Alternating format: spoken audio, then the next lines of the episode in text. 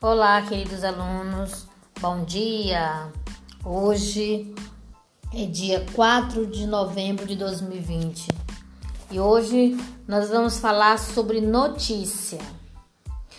Fatos acontecem a todo instante, não é possível sabermos de tudo. Por isso, escolhemos sobre o que queremos nos informar. Mas será que a notícia que vocês vão ouvir agora é interessante? Para você? Vamos ouvir e você descobrirá. O título da notícia é: Baleia doente encalhada tinha 30 sacos de plástico no estômago. O subtítulo diz: Tendência é que material não reciclável seja mais presente nos oceanos do que vida marinha em 2050. 3 de 2 de 2017 Rio. Zoólogos noruegueses descobriram esta sexta-feira cerca de 30 sacos de plásticos e outros resíduos plásticos no estômago de uma baleia bicuda de Colver, que havia encalhado na costa sudoeste do país. Segundo Ted Lisveld, pesquisador da Universidade de Bergen, a baleia que pesava 2 toneladas e sofreu eutanásia estava visivelmente doente.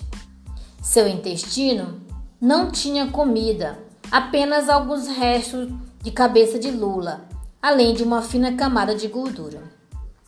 Lisleved avalia que os resíduos não biodegradáveis foram provavelmente a razão para que a baleia tenha encalhado no último sábado nas águas rasas de uma ilha localizada a oeste de Bergen, a cerca de 200 quilômetros a noroeste de Oslo.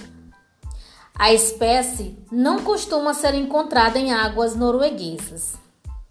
A Organização das Nações Unidas estima que 8 milhões de toneladas de lixo plástico são despejadas nos oceanos a cada ano. No início do ano passado, especialistas alertaram que haverá mais plástico do que vida marinha nos oceanos até 2050. Pelo menos 8 milhões de toneladas de plástico são despejados anualmente no oceano, o equivalente a um caminhão de lixo a cada minuto, de acordo com o um relatório do Fórum Econômico Mundial.